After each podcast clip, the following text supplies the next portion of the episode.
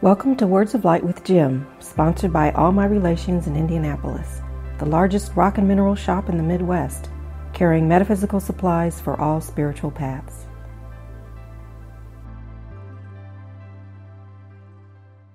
I had an aunt. I remember I'm a little, you know, kid. We went to visit my aunt, and I always noticed that her dinners were, let's say, now mind you, this is my mother's sister, and how these two women, even though they were raised the same way by their mother, obviously, their cooking was extremely different. My mother's was pretty simple and blasé, I'll call it, bluntly, where my aunt seemed to always make the dinner kind of like really special. Not that my mom's food was bad, but why was my aunt's dinners always different? And she didn't think anything of her gift to cook, but she did an excellent job of cooking because to her that was something she did naturally without any fanfare. She didn't look for any praise, nothing. She just did it and that was it. So that would be, I would say, a gift that that lady had. That's my viewpoint of her, okay? Mm-hmm. To think that, yeah, she was a little better cook than my mom was. Yeah, there's no question. So, not that she, my mother was a bad cook, but you get the point. Everybody has a gift, and too many people don't realize back to the simplest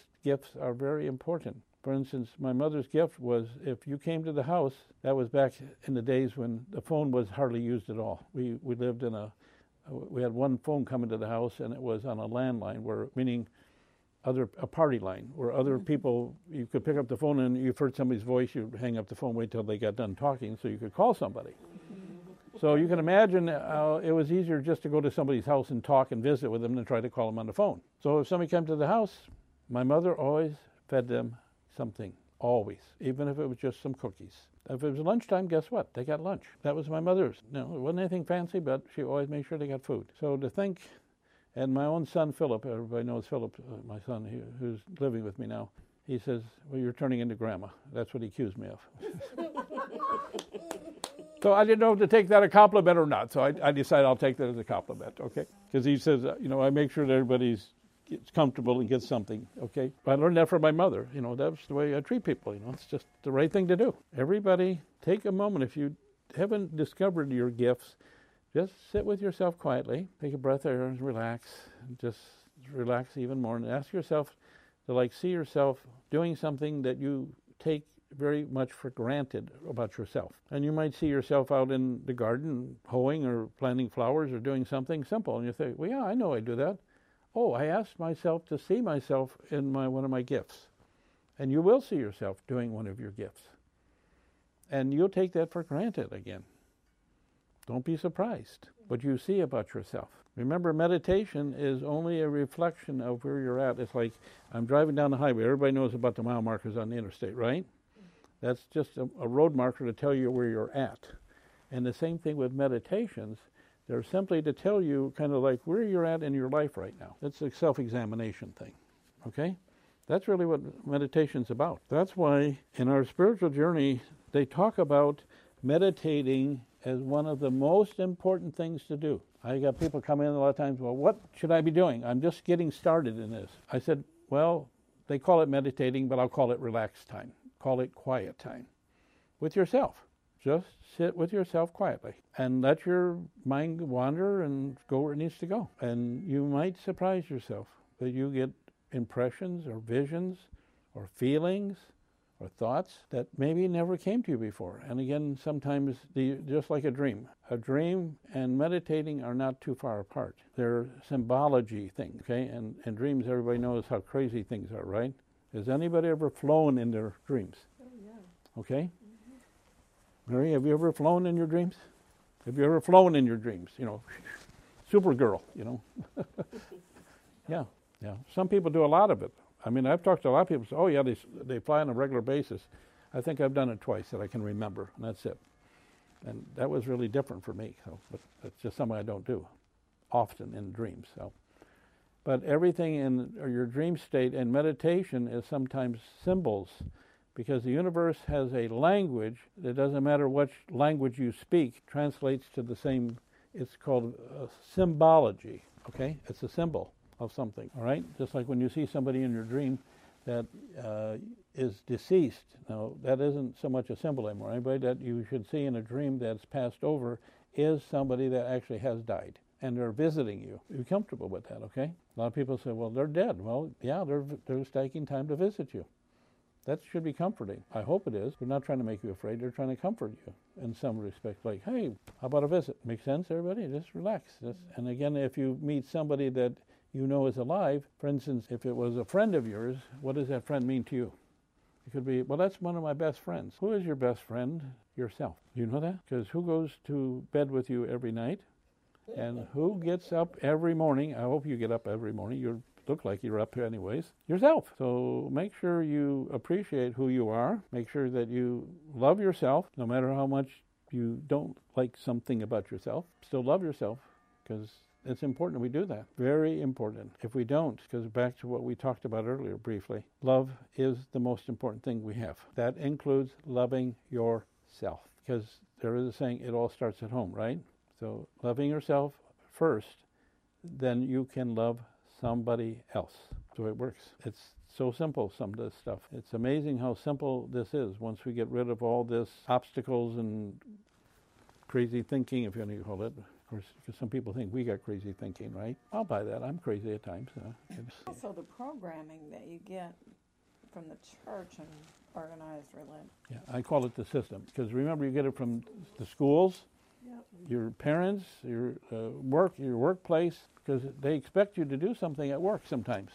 Like the, I was told, you have to multitask. They wanted us to do two or three things simultaneously. That doesn't help you focus. Did you know that?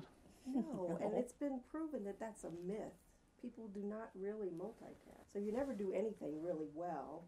You know, you feel like you're getting you feel like you're getting things done because you feel busy, but it, it's it's a myth. It doesn't really work. That's that's the, the process, the programming that they want us to fall into that mm-hmm. groove, if you will, to follow the leader. The word free and that doesn't mean something for nothing. What it means free is you're not restricted. You can be locked up in prison and still be free. That's been proven. And you can be on the streets of life and have no freedom because you think you need to do this or have to do that or you have to follow what everybody else is doing and thinking.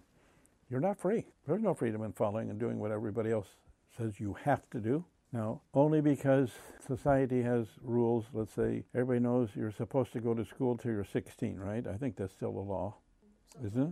Yeah, it's still a law as far as I know. But not everybody stays in school until 16.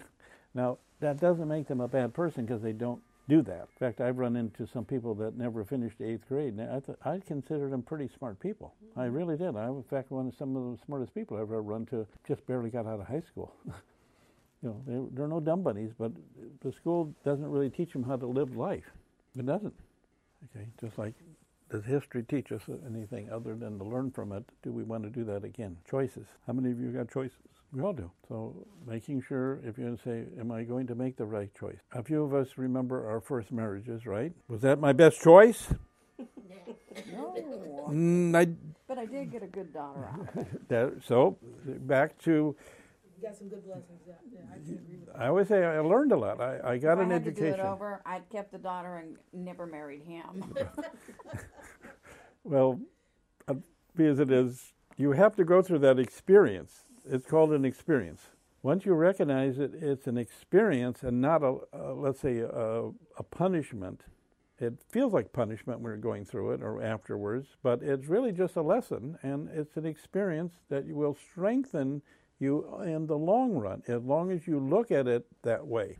But if you take it as I'm being punished, then you're being punished. and sometimes those lessons last 50 years, literally. I was going to say, and the lessons seem like they keep repeating themselves sometimes. In our journey coming to this world, everybody has a spirit family. There's, I'll call them spirit family because there are approximately 20 people that you repeatedly interact with lifetime after lifetime, okay? Approximately. It, it's not a black and white 20 number people. Mm-hmm. It varies on the person. It's free will and choice. So you've got approximately 20 people that you call spirit family. Now, when you came into this lifetime, that doesn't mean any one of those 20 people are with you and your physical family. You might have one or two, or maybe none. You can choose to come in as some people might call what the black sheep of the family. You're the odd one the one that's different than everybody else because you said Send me down to those people. They need some help. I can go down there and help them out. You rose your hand and said, I know I can help love those people. They need love, and I can do that. And the rest of your family says,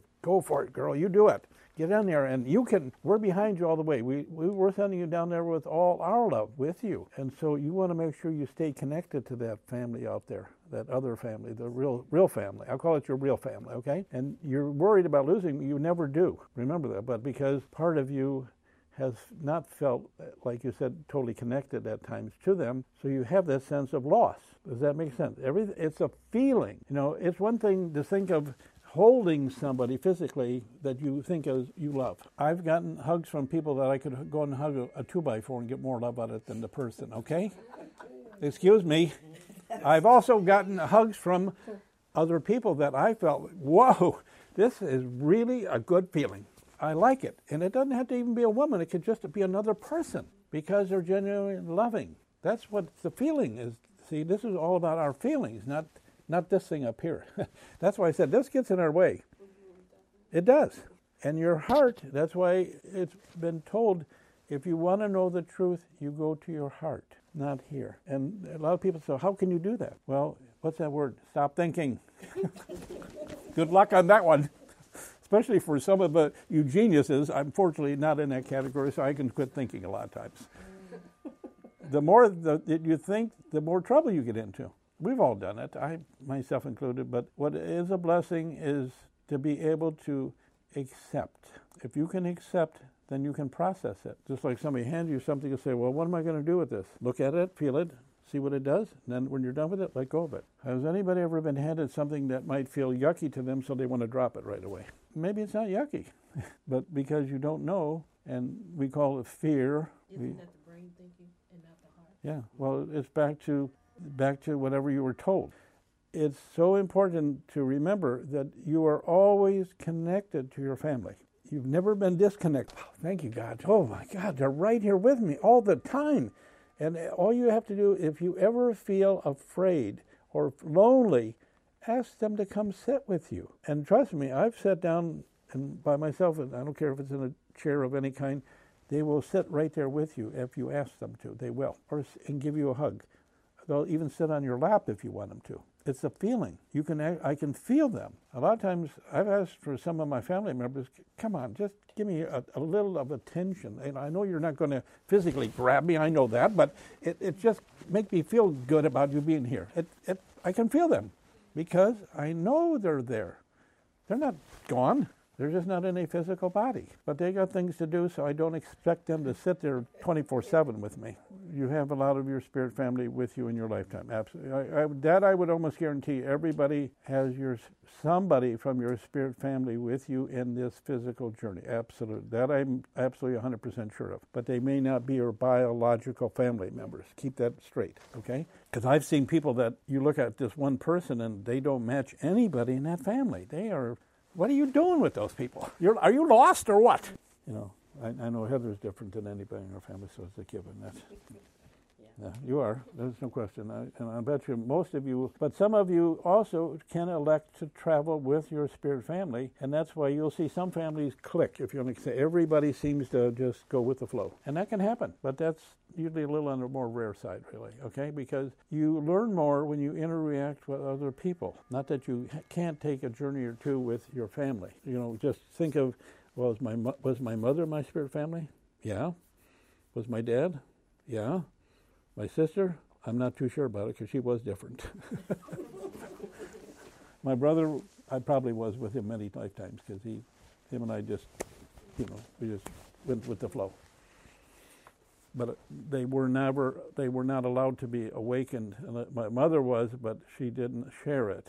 She, again, remember we were raised in an era of for most people to talk about psychic or spiritual things was considered evil, bad. So they or crazy. So mm-hmm. they didn't talk about it. They just didn't discuss it. Okay, so ask that your family be with you and then you'll start to feel that you'll start to feel them oh now they may never reveal themselves to you because they could come to you yes in a physical form because they, they are, there are family members here for you i know there is but sometimes you're not supposed to have a interaction with them other than maybe a short visit. A lot of times we're not supposed to spend a lot of time with our family members from the spirit side in a physical form because we learn from different experiences. That makes sense? That's when we really learn. Too many people, and Heather knows, Native American tradition, there is no bad or evil. It doesn't exist. There's only good and others. I call it the good choices and other choices. Just like, you know, I called it our, our first marriage. Was that necessarily good? It was the other choice, right? The lesson. Got it? So no bad. Give it some time to soak in. Stuff will start to emanate to, back to you. Okay? It will. It'll come. Anybody else got a question? It seemed like the first time you talked about what percentage of the population was awakened, Mhm. you had said at that time it was like 25%. A few years ago, it was 25%. Right. And you, I remember your example that if 33 monkeys out of 100 Mm-hmm. can learn it, they can teach the rest. Correct. So that should tell you, as we continue to evolve, this, this we're at about 28%, give or take. I, I don't want to make it absolute, but to think from 28 to 33, that's not much more to go. But everybody understands the closer you get to the finish line, the more difficult it is to finally get that last piece in there. So we are going to go through a very massive change, which we are doing right now. That's why a lot of people are waking up. There's a lot of people coming in, and Heather can vouch for it. They're looking for answers. They, they, they can't get them out there in the other parts of the world, so they got to come here. One place. There's no other places to get them. But they're evolving, and many of the people, the people that are in their 25 or less age, there's a tremendous amount of you that are coming in totally awakened on your journey, and you have missions, and that's a blessing to the rest of us. But you also have uh, again, because you you kind of get stubborn about some things sometimes. Imagine that, but because you know you have a, a mission to go on, and that's why you're not going to get diverted from the mission. The mission becomes so fixated that you can only function when you're on that mission. Does that make sense? Anybody? What do you call ACDC? I call people so focused that nothing else matters. I mean, there, uh, there's another. They make it be considered. Um, what's that word they have for them? Um, autistic, because they only can think of certain things at a time. They get so fixated on something they can't let go of it, and that's why they have been considered autistic by some of the system, and they want to put them on drugs. They're not autistic; they're just on a mission, and to their belief, have to finish the mission. And the mission might be something so simple that we don't give it much credence. As I mentioned, go sit in a room, and if you feel that everybody in that room could stand a little love and peace, I can sit there and think that to everybody. Now, if they accept it, that's not my choice. It's up to them to accept it, but I can offer it. I don't have to run up to them and say, hey, I'm offering you love and peace, because they might, oh, okay, buddy, you know, get away from me. But if you do it quietly, they may take it. Give it a shot. Sit and think love and peace to everybody in the room, even if it's one person. I've seen her do it. I, years ago, I was in a restaurant. Lady come in there with her family. This woman head was down practically like this the whole time she was sitting there for the first ten minutes. And I thought, I want to run up and tell this lady that she needs a hug. But I thought, oh boy, that's not going to go over very well here. Total stranger, you know, I'm not going to, that's not going to fly. So I said, well, okay, I'll try something. I never did this. So I'm thinking love and, and love to her constantly. I'm just pouring all that love into her. Next thing you know, I start seeing her head slowly coming back up. And then she finally started talking to her family. It took her about 10 to 15 minutes, but she did it. I thought, maybe this stuff really does work. I had to give it a shot and see what happens.